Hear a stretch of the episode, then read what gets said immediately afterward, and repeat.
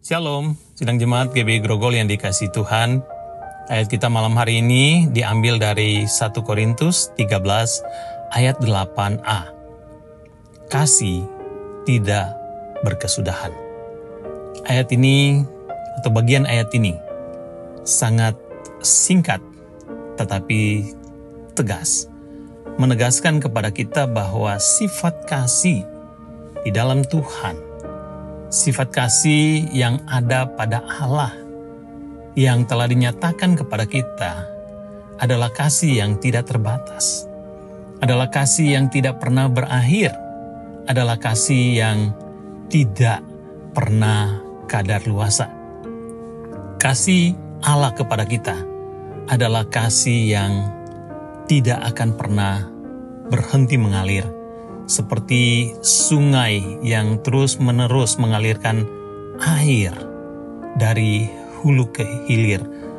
Kasih yang terus-menerus hadir dalam kehidupan kita bagaikan mentari pagi yang selalu ada tersedia di pagi hari. Kasih yang selalu menerima kita apa adanya. Tetapi kasih itu pula yang Tuhan kehendaki kita miliki dalam hubungan kita apa pun dalam persekutuan kita sebagai keluarga, dalam hubungan suami istri, orang tua dan anak, Tuhan menghendaki kasih kita adalah kasih yang tidak berkesudahan. Dalam hubungan kita sebagai anggota-anggota gereja, Tuhan menghendaki kasih kita juga adalah kasih yang tidak berkesudahan. Kasih yang tidak berhenti hanya karena perasaan-perasaan emosi dan kemarahan yang sesaat, Kasih tidak berhenti hanya karena ada hal-hal yang telah melukai dan menyinggung kita di suatu waktu. Kasih di dalam Tuhan adalah kasih yang harus terus mengalir, sebesar dan sebanyak kasih Tuhan yang telah kita nikmati dan alami. Dan kalau kasih Tuhan itu adalah kasih yang tidak berkesudahan, maka seharusnya juga kita berkomitmen untuk hidup dalam kasih yang tidak berkesudahan untuk siapa saja.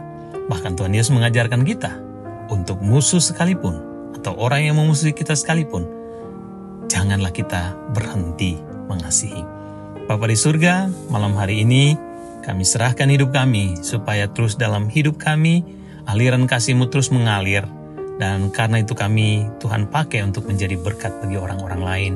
Malam hari ini Tuhan, kami mau berdoa menyerahkan Ibu Akiun dan keluarga menyerahkan putra-putranya, menantu dan cucu supaya Tuhan memberkati Ibu Akiun dan keluarga. Tuhan terus jagai juga Sofian dan istri bersama putra uh, anak mereka supaya terus tumbuh dalam uh, keadaan sehat.